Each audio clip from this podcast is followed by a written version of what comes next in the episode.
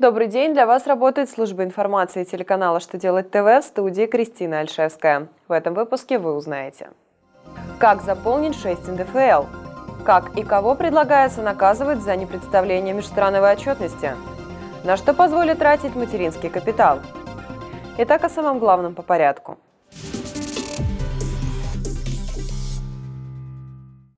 Федеральная налоговая служба продолжает давать разъяснения о порядке заполнения формы шесть эн дэ эф эл. В очередном письме говорится о том, как заполнить второй раздел этой формы, если зарплата за месяц выплачивается до его окончания. Например, зарплата за январь была выплачена двадцать пятого января.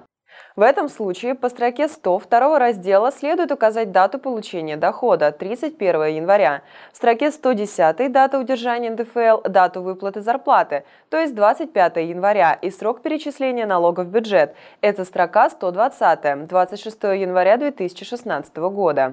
В письме даны и другие указания по заполнению новой формы. ФНС также напомнила, что налоговый агент вправе обратиться в налоговый орган по месту своего учета для получения разъяснений по заполнению шесть эн дэ эф эл с учетом конкретных ситуаций.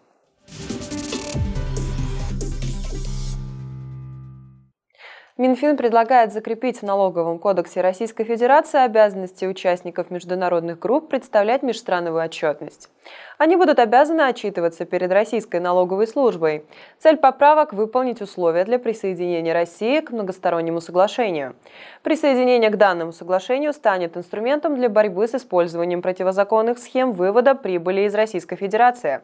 За непредставление уведомления об участии в международной группе и межстрановой отчетности проектом устанавливается штраф в размере пятидесяти тысяч и ста тысяч рублей соответственно.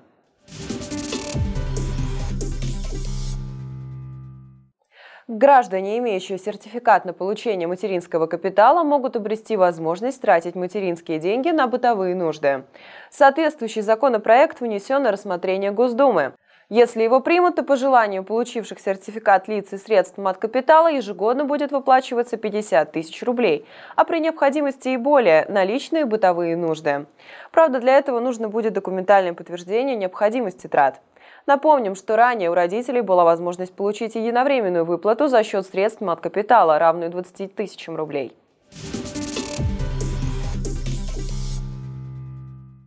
На этом у меня вся информация. Благодарю вас за внимание и до новых встреч!